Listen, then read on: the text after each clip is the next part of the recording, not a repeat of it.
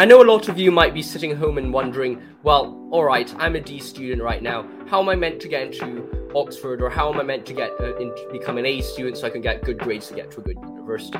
And I completely understand where you are at because that was where I was at at the start of moving to my new high school. I was a D student, I was not performing very well, and for some reason I was able to get into Oxford where I am recording this video right now. And I thought, well, actually, why not I share my experience with you? The three things that I did which got me from a D student to an Oxford student. And now this doesn't mean that this only applies if you're applying to UCAS and are going for Oxford. This also means if you're going for Ivies and other universities as well. What I am telling you today is three things which will help you get to where you want to be, help you achieve your goals, regardless of where you're starting, and give you that self belief that you can do it and that you can accomplish great things. So, without further ado, let's get right into it with the first tip, which is building a good relationship with your teachers. And I'm not saying this so to tell you to become the teacher's pet. We all know those te- those students aren't very liked, and at the end of the day, the teachers kind of figure out quite quickly who's a teacher's pet, who's trying to get favoritism and play that game with the teachers, and normally they don't necessarily end up the best. Of course, they would normally do quite well because a lot of things they do are indeed helping their academics as well. Nevertheless, you don't want to become a teacher's pet, and that's not really needed to build a good relationship with your teachers. The reality is the teachers are there so that you can achieve your good potential, that they, they're there to help you learn their subject. And as a result, all you need to do to build a good relationship with them is to show interest in their subject and to show that you want to improve yourself. If you're clearly showing them that you that your vision for yourself is the same as their vision for you, well, then clearly you're going to have a good relationship together. And when I mean good relationship, I'm not saying, oh, a good friend, oh, you're my mate, uh, happy days, Bob's your uncle kind of thing with your teachers chatting with them all the time. That's not necessarily the case. I didn't get along very well with all my teachers in that sense, but I did get along with all my teachers from a working relationship sense.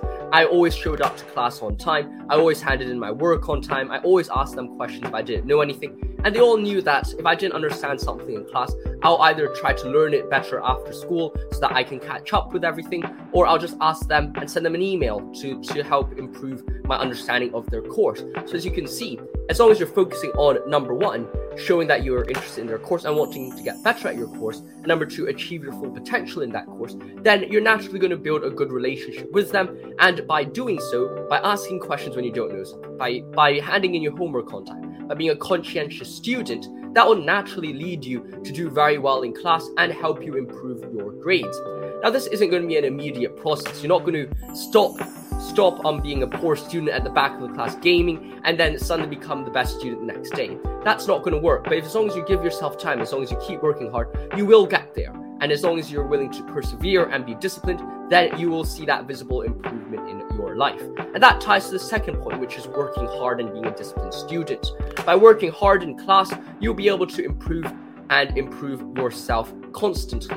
The reality is, high school is kind of like a graph between talent and hard work.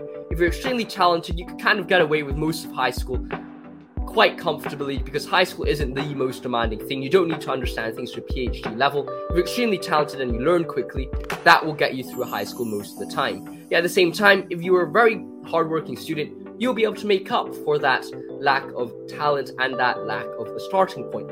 That's what I did after school every single day. If I didn't understand anything, I'll go home and read up about it. If I wanted to learn more about this subject, I'll go and work hard and read books about it. If you looked at my reading list of my entire high school experience, I read at least maybe, I would say, 80, 90 articles and books during my high school period, not necessarily for, oh, I want to get better at school, but just because I was working hard and being disciplined and making sure I kept on learning every single day, because that was who I was. I wanted to work hard, I wanted to do better for myself, and I knew I believed that I could do better myself. Even though I was only a D student at the start of my high school, over the course of those five years, I transformed from a D student to get four predicted A stars from A levels and then get into Oxford afterwards.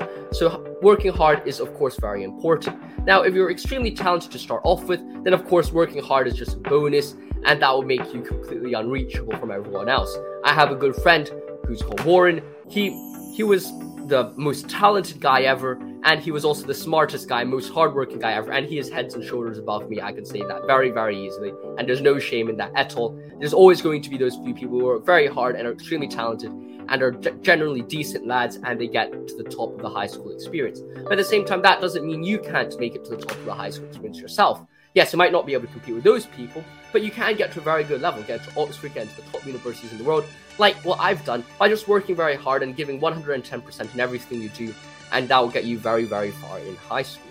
And the last thing I want you to do is to believe in yourself. And that's something that I did, and that's something I recognized when I went from my old school to my new school. Now, this is nothing against my old school. I really loved my time there. I really worked hard there. I really learned a lot about hard work, discipline, motivation, determination, all those values I got from my first school. But in that school, I never really felt I could get to the top. I was I always felt I was a very average student. If not, I was a very poor student. I was getting D's in tests. I was getting 60, 70%. I was never in the top set.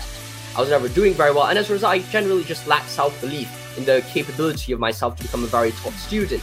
I viewed the people at the top set, the top classes, so far beyond me that I just never really believed in myself that I could achieve. And yes, maybe I was trying I was working as hard as those people, and the hard work was there, the relationship with teachers was there. But I just kind of was limited. I was limited by my own mentality, which really dragged me back.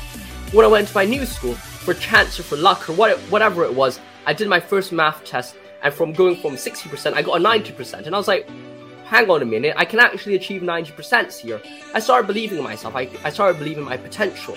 I started believing that I can do better. And as a result, my limits were ri- were risen. I was forcing myself to get 90%. Now I believed that I could, so that means I could do it, and I and I did it again and again and again, and I improved slowly. Yes, that 90% was probably a bit of an anomaly at the first test, but then afterwards I still slowly improved my my test scores from 60% to 70, then 80%, and I finally got up to 90%. And all of that I would say was down to that self belief that I had. Now, of course, don't fool yourself and start deluding yourself with arrogance. That's not what I'm telling you to do. But but believe in yourself. Believe that these things are accomplishable. If you're going to set a goal, if you have a dream, then believe that you could achieve that dream. Because if you're not going to believe you can do it and say, well, I'm just set up for failure since the very beginning, well, you're always going to fail because your mindset's not in the right place, your framework's not in the right place. If you can't believe in yourself, no one else is going to believe in you. So you need to make sure that at least starting from yourself, that you believe that you can achieve your goals.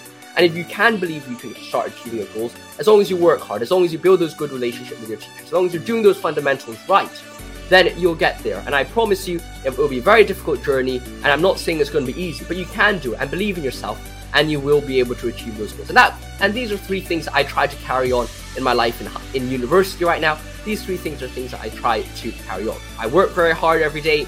I believe in myself, and of course, I build a good relationship with those around me.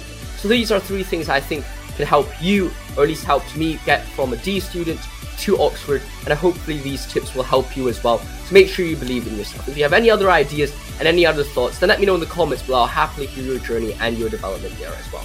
Stay safe, my friends. See you soon. Thanks for watching, and goodbye. I'll see you next one.